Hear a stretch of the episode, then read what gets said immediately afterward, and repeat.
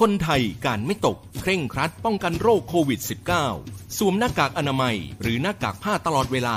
ล้างมือบ่อยๆ ด้วยสบู่ หรือแอลกอฮอล์เจล เว้นระยะห่างจากผู้อื่นอย่างน้อย 1 เมตร สแกน QR Code ไทยชนะ หรือลงทะเบียนในสมุดบันทึกก่อนเข้าหรือออกจากร้านค้า อาคารและสถานที่ หากเกิดอาการป่วย มีไข้ ไอ มีน้ำมูก เจ็บคอ ไม่รู้รส ไม่รับกลิ่น โปรดรีบพบแพทย์ ด้วยความห่วงใยจากกรมควบคุมโรคสายด่วน 1422 เพิ่มพลังให้เครื่องยนต์ของคุณตอบสนองทุกการขับเคลื่อนอย่างสูงสุด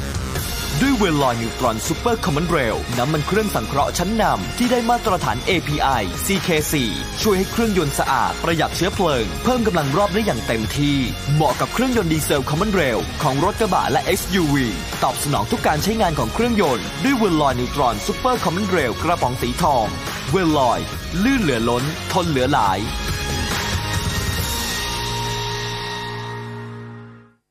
เคราะห์ทุกสถานการณ์ในแวดวงเศรษฐกิจ รับคมความคิด ติดอาวุธ เพิ่มกลยุทธ์ให้ธุรกิจของคุณ กับ CEO นักการตลาด และนักกลยุทธ์ในรายการ รับคมธุรกิจทุกวันจันทร์ถึงศุกร์เวลาบ่าย2โมงถึงบ่าย3โมงโดย ดรนงนาถหานวิไลและนัดบุญยศิริยานนท์ฟังสดๆทาง มิติข่าว 90.5 Smart News สถานีวิทยุกรมการพลังงานทหาร พลังงานทหาร พลังการทำไทย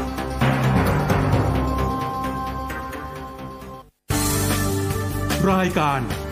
Insider Talk โดยธนงขันทองและทีมงาน สนับสนุนโดยออดาร์ Extra แฮร์โทนิกและแชมพูสูตรใหม่ ช่วยลดผมบาง ผมขาด หลุดร่วงง่ายอรุณสวัสดิ์ท่านผู้ฟังทางมิติข่าว 90.5 ครับ ได้เวลาของรายการ Insider Talk วันนี้เราพบกันเช้าวันอังคารที่ 15 ธันวาคม 2563 อยู่กับผมกิติดิษธนดิษสุวรรณนะครับท่านผู้ฟังครับวันนี้เราจะมาเกาะติดข่าวที่ทำให้ทั้งโลกเนี่ยมีความหวังนะครับที่จะหลุดพ้นจากวิกฤตโควิด -19 ในอีกไม่นานนี้ นั่นก็คือเรื่องของวัคซีนครับ หลังจากที่ทั่วโลกนะฮะติดเชื้อโควิด -19 สะสมไปแล้วมากกว่า 73 ล้านคน เสียชีวิตสะสมครับมากกว่า1ล้าน6แสนคน ในที่สุดหลายประเทศ ก็เริ่มอนุมัติให้มีการใช้วัคซีน ในการใช้แบบฉุกเฉินนะครับ แล้วก็เริ่มมีการแจกจ่ายวัคซีนล็อตแรก ให้กับกลุ่มที่เสี่ยงที่สุดได้เริ่มฉีดกันแล้วนะครับอย่างเมื่อสัปดาห์ที่แล้วอังกฤษก็กลายเป็นประเทศแรกนะครับ ที่มีการฉีดวัคซีนให้กับกลุ่มบุคคลที่เป็นกลุ่มเสี่ยงก่อน แล้วก็เรียกว่าสร้าง กระแสข่าวแบบฮือฮาด้วยกับ 2 คนแรก ที่ได้รับวัคซีนของบริษัทไฟเซอร์นะครับในอังกฤษ นั่นก็คือคุณทวดที่เป็นผู้หญิงวัย 90 ปีนะฮะแล้วก็คุณปู่ที่ชื่อว่าวิลเลียมเชกสเปียร์เหมือนกับชื่อกวีก้องโลกชาวอังกฤษเนี่ยนะฮะอันนี้คืออังกฤษเมื่อสัปดาห์ที่แล้ว แต่ล่าสุดครับท่านผู้ฟังฮะสหรัฐได้เริ่มฉีดวัคซีน เข็มแรกของไฟเซอร์แล้วเมื่อวานนี้นะครับ หลังจากที่ เอาเฉพาะสหรัฐเนี่ยอันดับหนึ่งของโลก มีผู้ติดเชื้อสะสมเกือบ 17 ล้านคน แล้วก็เพิ่งจะเสียชีวิตทะลุ 3 0 0แสนคนไปนะครับเป็นตัวเลขที่ไม่มีใครอยากเห็น แต่ว่าก็ทะลุ 3 0 0แสนคนไปแล้วนะครับ ทีนี้ครับสำหรับกรณีของสหรัฐอเมริกาเนี่ยนะฮะจะมีการกระจายวัคซีนเฉพาะในช่วงวันเสาร์อาทิตย์ที่ผ่านมานะครับ มีการกระจายวัคซีนไปทั่วประเทศถึง2ล้าน9แสนโดส หรือว่าสามารถฉีดให้กับประชากรนะครับในสหรัฐเนี่ยเกือบเกือบ1ล้าน5แสนคนนะฮะถือว่าเร็วมากนะครับใช้เวลาแค่ 11 เดือนเท่านั้นเอง ที่สหรัฐเนี่ยพบผู้ติดเชื้อรายแรก 11 เดือนเท่านั้นที่วัคซีนได้เริ่มมีการ กระจัดกระจายแจกจ่ายไปทั่วทั้งประเทศแล้วก็เริ่มฉีดเป็นที่เรียบร้อยนะครับ ปกติเนี่ยวัคซีนเขาใช้เวลาพัฒนากันนะอย่างเร็วสุดก่อนหน้านี้ก็เป็นปีนะครับ หรือว่า 2-3 ปีด้วยซ้ำแต่ว่าโลกรอไม่ได้จริงๆนะฮะสุดท้าย 11 เดือนฮะเราได้เห็นการฉีดวัคซีนแล้วสำหรับสหรัฐคนที่ฉีดวัคซีนคนแรกเป็นพยาบาลครับ เป็นพยาบาลที่อยู่ในแผนก ICU รักษาผู้ที่ติดเชื้อโควิด -19 ที่อาการหนักมากๆ มาเป็นเวลาหลายต่อหลายเดือนติดต่อกัน เธอคนนี้ชื่อว่าแซนดราลินเซ่ครับ เธอนั้นเป็นพยาบาลผิวสีนะครับ อยู่ในย่านควีนส์ของนครนิวยอร์ก แล้วก็นิวยอร์กเองนะครับ ถ้ายังจำกันได้ก็ถือว่าเป็นหนึ่งใน จุดที่มีการระบาดมากที่สุดของสหรัฐตั้งแต่ช่วงแรก ๆ และหลังจากนั้นถึงจะกระจายไปทั่วประเทศ ไปยังรัฐอื่นๆ แล้วนิวยอร์กก็เริ่มดีขึ้นเรื่อยๆนะครับ การฉีดวัคซีนเข็มแรกของประเทศสหรัฐที่นิวยอร์กนี้ มีการถ่ายทอดสด ไปทั่วสหรัฐ ไปทั่วโลกนะครับ แล้วก็ยังมีการถ่ายทอดสด ไปพร้อมๆกันกับ reaction นะฮะหรือว่าปฏิกิริยาของผู้ว่าการรัฐนิวยอร์กก็คือนายแอนดรูคูโอโมด้วยนะครับ ทางลินเซ่นะครับพยาบาลคนนี้เธอก็บอกว่าพอฉีดวัคซีนเสร็จปุ๊บ ก็ไม่ได้รู้สึกแตกต่างอะไรจากการฉีดวัคซีนตัวอื่นๆ รู้สึกมีความหวัง รู้สึกโล่งอก รู้สึกว่าการเยียวยาเนี่ยกำลังจะมาละนะฮะและหวังว่าการฉีดวัคซีนเข็มนี้ เข็มแรกของสหรัฐจะเป็นจุดเริ่มต้นของจุดจบ ของช่วงเวลาที่น่าเจ็บปวดมากๆ ช่วงนี้ในประวัติศาสตร์ของโลกนะครับ และที่สำคัญเธอก็บอกครับว่า การฉีดวัคซีนโชว์เนี่ย ก็เพื่อที่จะทำให้ประชาชนคนอเมริกัน มั่นใจได้ว่า วัคซีนนั้นมีความปลอดภัยจริง ๆ ประเด็นนี้ยังคงเป็นประเด็นใหญ่นะครับ ประเทศอื่นอาจจะไม่คิดว่าเรื่องวัคซีนจะเป็นเรื่องใหญ่อะไรในแง่ของข้อกังขาในประสิทธิภาพหรือว่าความปลอดภัยแต่สหรัฐ ถ้าไปดูจากผลโพลที่ออกมาอย่างต่อเนื่องเนี่ยจะเห็นได้ว่าสัดส่วนคนอเมริกัน บางช่วงบางตอนเนี่ยมีมากกว่า 50%ด้วยซ้ำ ที่ไม่เชื่อว่าวัคซีนนั้นปลอดภัยมากเพียงพอ เพราะฉะนั้นตอนนี้ครับไม่ว่าใครก็ตาม ที่ได้ฉีดวัคซีนก็จะต้องรณรงค์กันละนะฮะว่าวัคซีนมีความปลอดภัยจริง ๆ รวมไปถึงพยาบาลหญิงที่ได้รับการฉีดวัคซีนคนแรกนี้ด้วยนะครับ ทีนี้หลังจากฉีดไปไม่กี่นาที ประธานาธิบดีโดนัลด์ทรัมป์ที่วันนี้นับถอยหลังแล้วนะฮะ เหลืออีกแค่ประมาณสัก 1 เดือนเศษๆนะครับ ก็จะต้องลงจากตำแหน่งแล้ว แต่ว่าทรัมป์ก็ยังคงเป็นประธานาธิบดีอยู่นะครับ และตัวเขาก็ได้ทวีตครับทวีตออกมาเป็นที่เรียบร้อยว่าวัคซีนนะฮะเข็มแรกฉีดเรียบร้อย ขอแสดงความยินดีกับสหรัฐ แล้วก็ขอแสดงความยินดีกับทั่วทั้งโลกนี่นะก็ยังคงเป็นการอ้างนะฮะชัยชนะนะแล้วก็ความสำเร็จของวัคซีนของบริษัทไฟเซอร์นี้ ทั้งทั้งที่ทางไฟเซอร์เองก็ย้ำแล้วย้ำอีกเนี่ยนะฮะว่าตัวเองไม่เคยใช้งบประมาณอะไรของรัฐบาลเลย แล้วก็การพัฒนาเนี่ยใช้งบของตัวเองล้วนๆ เพื่อที่จะแยกออกมาจากเรื่องการเมือง วัคซีนไม่ควรจะเป็นประเด็นการเมืองเนี่ยนะฮะทีนี้ความท้าทายหนึ่งครับท่านผู้ฟังของวัคซีนของบริษัทไฟเซอร์ ก็คืออุณหภูมิครับที่จะต้องเก็บไว้ในอุณหภูมิที่เย็นจัดถึงลบ 70 องศาเซลเซียส เย็นขนาดไหน เย็นแบบหนาวสะท้านยิ่งกว่าอุณหภูมิขั้วโลกเหนือขั้วโลกใต้อีกนะฮะ ต้องเก็บไว้ที่เย็นจัดจริง ๆ ไม่งั้นวัคซีนไม่มีประสิทธิภาพครับ เพราะฉะนั้นการขนส่งเนี่ยเป็นเรื่องที่สำคัญเรื่องของโลจิสติกส์นะฮะวัคซีนล็อตแรกที่มาเกือบเกือบ 3 ล้านโดสนี้ ผลิตอยู่ที่โรงงานของไฟเซอร์ในเมืองคาลามาซู ในรัฐมิชิแกนนะฮะหลังจากนั้น พอผลิตเสร็จปุ๊บก็เอาวัคซีน ขนขึ้นรถบรรทุก ซึ่งในรถบรรทุกเนี่ยเต็มไปด้วยน้ำแข็งแห้งนะฮะ หรือว่า dry ice เพื่อทำให้อุณหภูมิยังคงอยู่ในระดับที่เย็นที่สุดให้ได้ลบ 70 องศาเซลเซียส หลังจากนั้นขึ้นเครื่องบินครับ ขึ้นเครื่องบินขนส่งด่วนๆเลย ของบริษัทขนส่งชื่อดังไม่ว่าจะเป็นออของ FedEx นะฮะหรือว่าของ UPS มีการจอดรอเอาไว้ละนะครับที่ฐานทัพอากาศ แล้วก็บินฮะบินไปจอดเอาสินค้าไปส่ง ตามศูนย์กระจายสินค้าต่างๆ ทั่วทั้ง 50 รัฐของสหรัฐอเมริกานะครับอย่างที่หนึ่งในศูนย์สำคัญนะฮะก็อยู่ที่รัฐเคนตักกี้ แล้วก็รัฐเทนเนสซีนะครับก็พอเครื่องบินลงจอดเสร็จปุ๊บนะครับก็มีการแจกจ่ายวัคซีนกันออกไปนะตามรถบรรทุก หรือว่าตามเครื่องบินลำอื่นๆนะครับ เบื้องต้นครับภายในสัปดาห์นี้นะฮะภายในสัปดาห์นี้ที่สหรัฐจะต้องมีการแจกวัคซีน ฉีดวัคซีนกัน 636 พื้นที่ทั่วประเทศครับ โดยพื้นที่แรกนะฮะกลุ่มแรก 145 จุด มีการฉีดไปแล้วเมื่อวานนี้ วันนี้ก็จะเพิ่มเติมอีก พรุ่งนี้ก็จะเพิ่มเติมอีก ภายในสัปดาห์นี้ ฉีดไปแล้วน่าจะเป็นหลักล้านคนเหมือนกันนะครับขณะเดียวกันครับ อย่างที่บอกไปว่าการแจกจ่ายวัคซีนนั้นเป็นความท้าทายอย่างมากนะฮะว่าจะทำยังไงให้ไปทั่วทั้งประเทศสหรัฐได้เร็วที่สุด แล้วก็วัคซีนไม่เสียนะฮะล่าสุดครับทางผู้ว่าการรัฐของ 26 รัฐด้วยกันนะครับ ออกมาประกาศแล้วฮะว่ามีแผนที่จะขอความช่วยเหลือจาก National Guard หรือว่ากองกำลังพิทักษ์มาตุภูมินะฮะที่เเป็นหน่วยคล้ายๆทหารซึ่งปฏิบัติหน้าที่ในประเทศเนี่ยนะฮะ มาช่วยฮะมาช่วยในการกระจายวัคซีนนะฮะช่วยแม้กระทั่งการนำเอาวัคซีนเนี่ยจากล็อตใหญ่ ๆ ที่ได้รับมา มาแบ่งเป็นล็อตเล็กๆนะฮะเพื่อกระจายไปยังเมืองต่างๆนะครับ ไปจนถึงการช่วยขนส่งตัววัคซีนด้วยนะฮะก็จะใช้ทหาร National Guard เนี่ยมาช่วยเหลือตรงนี้เหมือนกันนะครับคำถามต่อมาก็คือว่า ตอนนี้วัคซีนกระจายไปแล้วนะฮะอย่างที่สหรัฐเริ่มวันแรกก็มาเป็นล้านโดสแบบนี้ แล้วใครล่ะ กลุ่มไหนล่ะ ควรจะได้รับวัคซีนก่อนนะครับ ก็มีการระบุเอาไว้ชัดเจนครับว่ากลุ่มแรกที่จะได้รับวัคซีน ก็คือกลุ่มของบุคลากรทางการแพทย์ แน่นอนนะฮะ แล้วก็รวมไปถึงพยาบาล ตามศูนย์ดูแลผู้สูงอายุนะครับ เพราะอะไรเพราะว่า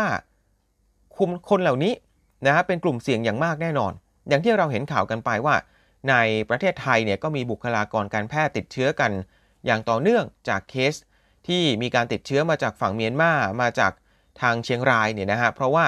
บุคลากรการแพทย์เนี่ยติดเชื้อบางทีตัวเองอาจจะไม่ทันได้ระวัง แล้วไปติดเชื้อบุคลากรการแพทย์ด้วยกัน เขาเป็นแนวหน้าก็ต้องได้รับก่อนนะฮะรวมไปถึงกลุ่มอาชีพอื่น ๆ ที่สำคัญ อันนี้ แล้วแต่รัฐเลยครับ แต่ละรัฐมีการนิยามคำนี้ไม่เหมือนกัน ว่ากลุ่มอาชีพไหนบ้าง เป็นอาชีพที่สำคัญ แต่เอาละนี่คือกลุ่มอาชีพแรก ๆ ที่จะได้รับวัคซีน รวมไปถึงผู้สูงอายุแน่นอนนะฮะ และผู้ที่มีอาการป่วยที่เป็นโรคประจำตัว อยู่แล้ว อันนี้จะได้รับวัคซีนก่อนใครเลยเป็นพิเศษนะครับ แล้วคนทั่วไปล่ะนะคนทั่วไปเนี่ยจะได้รับวัคซีนเมื่อไหร่ ก็ต้องไปถามคุณหมอแอนโทนีเฟาวชีนะครับที่เป็นผู้อำนวยการนะฮะโรคติดต่อและภูมิแพ้แห่งชาติของสหรัฐ และในขณะเดียวกันก็ควบอีกตำแหน่งด้วยนะครับเป็นที่ปรึกษาให้กับทางทีมงานรับมือโควิด -19 ของประธานาธิบดีทรัมป์แล้วก็ทะเลาะเบาะแว้งกันไปก่อนหน้านี้นะฮะแล้วก็ล่าสุด confirm แล้วว่าคุณหมอเฟาชีจะไปอยู่ในรัฐบาลของไบเดนด้วย เมื่อวานนี้นะครับคุณหมอเฟาชีก็ยืนยันนะฮะว่า สำหรับคนอเมริกันทั่วไปที่ไม่ได้มีความเสี่ยงด้านสุขภาพ ไม่ได้เป็นกลุ่มเสี่ยง น่าจะเริ่มได้รับวัคซีนภายในช่วงสิ้นเดือนมีนาคมปีหน้า หรือไม่ก็ต้นเดือนเมษายนนะครับ ก็รออีกประมาณสักสามถึงสเดือนนับจากนี้นะครับ แต่ประเด็นก็คือว่า ตอนนี้เนี่ยมีเรื่องที่วิพากษ์วิจารณ์ครับ เกี่ยวกับกลุ่มบุคคล ที่จะได้รับวัคซีนเป็นกลุ่มแรก ๆ ที่มาที่ไป เริ่มจากเมื่อวันอาทิตย์ที่ผ่านมาครับ มีแหล่งข่าวหลายคน ในรัฐบาลสหรัฐเปิดเผยว่าทำเนียบขาวครับ จะเป็นหนึ่งในสถานที่แรก ๆ ที่ได้รับวัคซีนเช่นเดียวกันนะฮะคือจะมีการฉีดวัคซีนให้กับบรรดาเจ้าหน้าที่ระดับสูง คนวงในใกล้ชิด กับประธานาธิบดีทรัมป์รวมไปถึงรองประธานาธิบดีไมค์เพนส์ที่จนถึงตอนนี้ ในช่วงที่ทั้งทรัมป์ก็ติดเชื้อไปแล้ว ภรรยาก็ติดเชื้อ ลูกชายก็ติดเชื้อ คนในทำเนียบขาวติดไปเต้มไปหมดเลยนะฮะ แต่ไมค์เพนส์รองประธานาธิบดีเนี่ยยังไม่ติดนะฮะ มีข่าวว่าจะมีการฉีดวัคซีนให้กับคนในทำเนียบขาว ภายในสัปดาห์นี้ ก็ต้องเป็นกลุ่มแรก ๆ แน่นอนนะฮะ อย่างเช่น คนที่เป็นทหารซึ่งติดตามทรัมป์ไปนะฮะทุกที่ประมาณ 3-5 นายเนี่ยที่เขาจะถือกระเป๋า เป็นรหัสอาวุธนิวเคลียร์เนี่ยนะฮะ อันนี้ก็น่าจะเป็นกลุ่มแรก ๆ ที่จะต้องมีการฉีด รวมไปถึงเจ้าหน้าที่ประจำ situation room นะฮะ ห้องปฏิบัติการลับนะฮะบังเกอร์ที่ทำเนียบขาวซึ่งเอาไว้ประชุมเรื่องลับมาก ๆ เรื่องเกี่ยวกับความมั่นคงจริง ๆ เนี่ยเขาต้องมีคนเฝ้าระวัง สถานการณ์เหล่านี้ไว้ตลอด 24 ชั่วโมงนะครับ ก็จะต้องฉีดกลุ่มนี้เหมือนกัน รวมไปถึง Secret Service ครับก็คือหน่วยงานอารักขา อันนี้ก็ใกล้ชิดประธานาธิบดี ก็จะต้องมีการฉีดเหมือนกันถ้าผู้ฟังอาจจะแย้งว่า เอ๊ะทำไมต้องรีบฉีดคนใกล้ชิดทรัมป์ในด้านหนึ่งก็แน่นอนว่าทรัมป์เนี่ยเป็นประธานาธิบดีนะฮะก็เป็นการป้องกันผู้นำประเทศ เป็นเหตุผลด้านความมั่นคง ที่จะทำให้รัฐบาลเนี่ยสามารถทำงานต่อไปได้ แต่ทรัมป์เองก็มีการติดเชื้อไปแล้ว ตั้งแต่เดือนตุลาคมที่ผ่านมานะครับ เข้าโรงพยาบาลไป 3 วัน ตอนนี้ก็หายจากโรคเป็นที่เรียบร้อย แล้วทรัมป์เองก็อ้างด้วยซ้ำว่า ตัวเองเนี่ยนะครับมีภูมิคุ้มกันนะตัวเองเหมือนกับเป็นซูเปอร์แมนเป็นซูเปอร์ฮีโร่แล้ว มีภูมิคุ้มกันแล้ว ไม่ต้องฉีดวัคซีนก็ได้เนี่ยนะฮะแต่ว่าเจ้าหน้าที่ระดับสูงนะครับในรัฐบาลสหรัฐเนี่ยเขาก็บอกว่าทรัมป์อาจจะยังจำเป็นต้องฉีดนะครับหนึ่งในเหตุผลก็คือเพื่อสร้างความเชื่อมั่น ให้กับประชาชนนะครับว่าวัคซีนเนี่ยมีความปลอดภัยจริงๆนะครับเหมือนกับที่อดีตผู้นำนะฮะไม่ว่าจะเป็นประธานาธิบดีบารักโอบามานะฮะจอร์จดับยูบุชบิลคลินตันแต่ละคนก็ 50 กว่า 70 กว่ากันแล้วเนี่ยนะฮะพร้อมที่จะฉีดแบบถ่ายทอดสดออกทางทีวีนะฮะพร้อมๆกัน รวมไปถึงว่าที่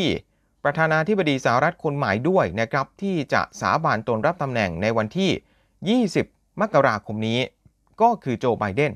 ก็บอกแล้วเหมือนกันว่าพร้อมนะครับที่จะฉีดวัคซีนออกทีวีนะครับ เพราะว่าไบเดนเองเนี่ยนะฮะก็ตอนนี้ 78 ปีแล้วก็กลายเป็นประธานาธิบดีสหรัฐนะครับที่อายุมากที่สุดณวันที่สาบานตนรับตำแหน่งนะฮะจริงๆก็ไม่ใช่แค่ในรัฐบาลสหรัฐ หรือว่าในทำเนียบขาวเท่านั้นนะครับ ก่อนหน้านี้โฆษกของสภาความมั่นคงแห่งชาติของสหรัฐบอกว่า ยังจะมี นะฮะเจ้าหน้าที่ระดับสูงในด้านอื่นๆของออสหรัฐด้วยนะฮะไม่ว่าจะเป็นด้านของนิติบัญญัติ หรือว่าด้านของตุลาการ ไม่ใช่แค่ด้านบริหารเท่านั้นนะครับ เพราะฉะนั้นเนี่ยนะฮะคนอเมริกันก็ควรจะมั่นใจได้ว่า วัคซีนที่บรรดาบุคคลสำคัญของประเทศคนระดับสูงเนี่ยเขาฉีดกันก็เหมือนกันเป็นตัวเดียวกันมีประสิทธิภาพเท่ากัน กับวัคซีนที่คนอเมริกันทั่วไปเขาฉีดนั่นเองนี่นะฮะสร้างความมั่นใจด้วยการให้คนดัง ๆ มาฉีดให้ดู ก็คือในด้านนิติบัญญัตินะฮะก็คือสภาคองเกรส สภาล่างสภาสูงนะครับประธานสภา ผู้แทนราษฎรนะฮะแนนซี่เพโลซี่ก็อายุประมาณ 80 ปีแล้วนะครับหรือว่าอย่างวุฒิสภาสวก็คนสูงวัยเพียบนะฮะก็ต้องฉีดเหมือนกัน รวมไปถึงฝั่งตุลาการนะครับก็คือ ศาลฎีกา หรือว่าศาลสูง Supreme Court ของสหรัฐ ก็บรรดาคณะนะฮะตุลาการก็น่าจะต้องฉีดนะฮะแต่ละคนก็อายุไม่ใช่น้อยๆแล้วนี่นะครับ แต่ปรากฏว่ากรณีของทำเนียบขาวเนี่ยเอาเฉพาะทำเนียบขาวนะฮะที่บอกว่าจะมีการฉีดเรียกเสียงวิพากษ์วิจารณ์พอสมควรฮะถามว่าเพราะอะไร คือในโลกโซเชียลมีเดียเนี่ยเขาวิจารณ์ว่าทรัมป์แล้วก็บรรดาบุคคลเจ้าหน้าที่ที่ใกล้ชิดนั้น ที่ผ่านมา ที่ติดโควิดกันเยอะๆ ที่ทำเนียบขาวเนี่ยกลายเป็นแหล่งเพาะเชื้อโรค ไม่ใช่เพราะใคร แต่เพราะการกระทำของตัวเองต่างหาก ไปจัดงานฉลองไปจัดงานอีเวนต์เปิดตัว ที่มีคนมารวมตัวกันมากๆ แล้วแทบไม่มีใคร ยอมใส่หน้ากากอนามัยเลย ก็เลยไม่ต้องแปลกใจว่าทำไมถึงมีคนติดเชื้อ ไปจัดปาร์ตี้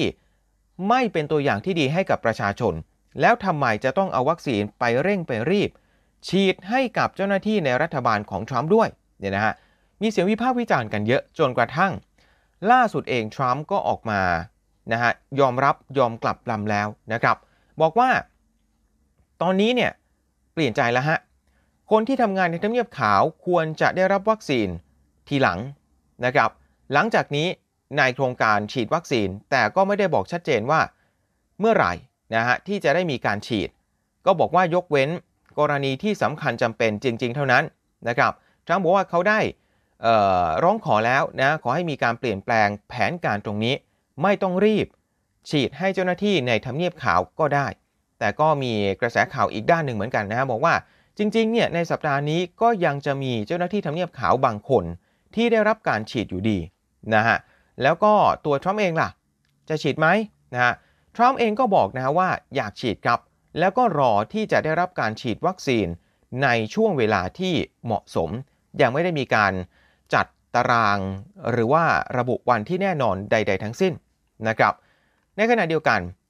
นะทรัมป์เองที่เคยอ้างว่าตัวเองเนี่ยมีภูมิคุ้มกัน แต่ว่าผู้เชี่ยวชาญการแพทย์นะก็มองว่า ตอนนี้เนี่ยมันยังคงไม่ชัดเจนครับว่าคนที่เขาหายจากโควิด -19 จะมีภูมิคุ้มกันได้นานแค่ไหน นะฮะการติดเชื้อครั้งที่ 2 โดยเฉพาะกรณีของเชื้อไวรัสโคโรนาสายพันธุ์ใหม่ที่มันมีการกลายพันธุ์แทบจะตลอดเวลาแบบนี้เนี่ยนะฮะจะป้องกันการติดเชื้อครั้งที่ 2 ได้หรือไม่ ก็อยากให้ทรัมป์เนี่ยฉีดวัคซีนเหมือนกันนี่นะครับอันนี้ก็คือกรณีของทำเนียบขาวที่ทรัมป์ยอมกลับลำเป็นที่เรียบร้อยนะครับ แล้วก็อย่าลืมนะฮะว่าวัคซีนของไฟเซอร์เองนะฮะต้องมีการฉีด 2 โดส 2 เข็ม เข็มเดียวไม่พอนะฮะ ฉีดเข็มแรกเสร็จปั๊บ ต้องรออีก 3 สัปดาห์ ถึงจะฉีดเข็มที่ 2 ได้ นั่นก็หมายความว่า ถ้าเกิดเจ้าหน้าที่ทำเนียบขาวเริ่มมีการฉีด ช่วงสัปดาห์นี้หรือไม่ก็สัปดาห์หน้าจริง ๆ เข็มที่ 2 เนี่ย กว่าจะได้ฉีดก็นับไปอีก 3 อาทิตย์ คืออีกไม่กี่วันนะฮะ ทรัมป์ก็จะลงจากตำแหน่ง อีกไม่กี่วัน เจ้าหน้าที่ทำเนียบขาวเหล่านี้ก็ต้องเก็บของออกจากทำเนียบไป แต่ว่าก็จะยังคงได้รับเข็มที่2นะฮะ ไม่งั้นวัคซีนไม่ครบโดส แล้วแสดงว่าหลังจากนั้น รัฐบาลไบเดนพอออสาบันตนนะครับ 20 มกราคมก็จะต้องได้วัคซีนเช่นกัน ตอนนี้มีข่าวถึงกระทั่งว่านะฮะเจ้าหน้าที่นะครับที่ทำงานใกล้ชิดไบเดนเนี่ยอาจจะต้องได้รับการฉีดวัคซีน ตั้งแต่ก่อนวันสาบานตนด้วยซ้ำนี่นะฮะคือทุกคนเนี่ยเป็นห่วงเป็นใหญ่ สุขภาพของไบเดนจริงๆนะฮะเพราะว่าอายุ 78 ปีแบบนี้คงไม่ใช่เรื่องแปลกที่จะต้องออปกป้องนะฮะว่าที่ผู้นำคนใหม่อย่างสุดความสามารถนะครับเพื่อให้ปลอดภัยที่สุดจนกว่าจะถึงวันรับตำแหน่งนะครับนอกจากนี้ฮะนอกจากวัคซีนของไฟเซอร์แล้ว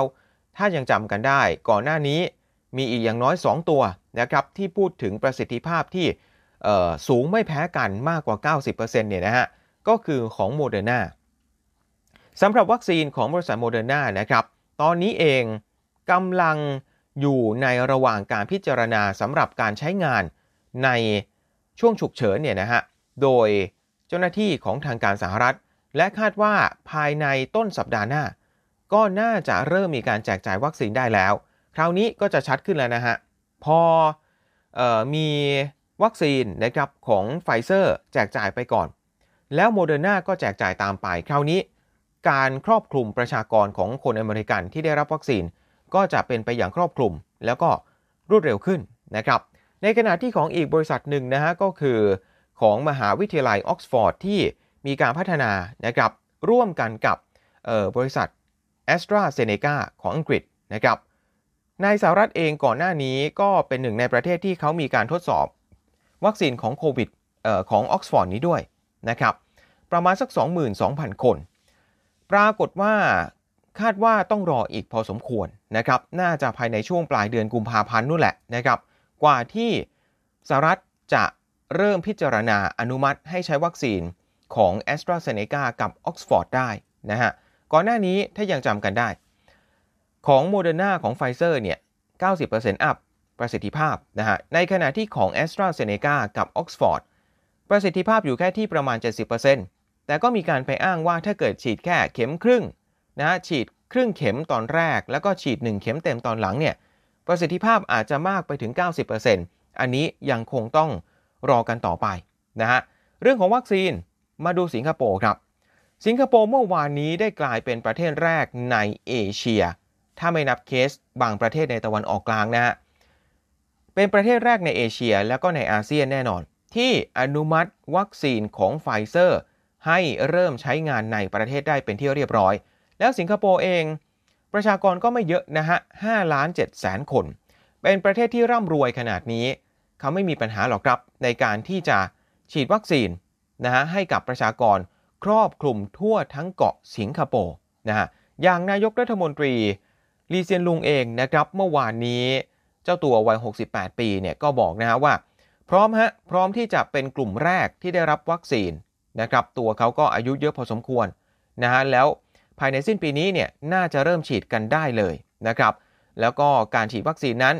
ทางนายกนะของสิงคโปร์ลีเซียนลุง ยืนยันนะครับว่าจะต้องฟรีไม่มีค่าใช้จ่ายเเป็นไปด้วยความสมัครใจ ไม่มีการบังคับ และจะต้องฉีดให้กับกลุ่ม บุคลากรทางการแพทย์ แล้วก็กลุ่มผู้สูงอายุเป็นกลุ่มแรก ๆ นะฮะ พูดถึงวัคซีนเนี่ยแน่นอนกับว่าต้องรีบครับ กลัวว่าถ้าปล่อยไปนานกว่านี้ อาจจะมีการกลายพันธุ์จนวัคซีนที่เราฉีดกันอยู่นี้เนี่ยอาจจะไม่สามารถป้องกันได้ อันนี้ก็เป็นได้เหมือนกันนะฮะ อย่างล่าสุดเนี่ยมีข่าวที่น่าตกใจมาจากประเทศอังกฤษนะครับ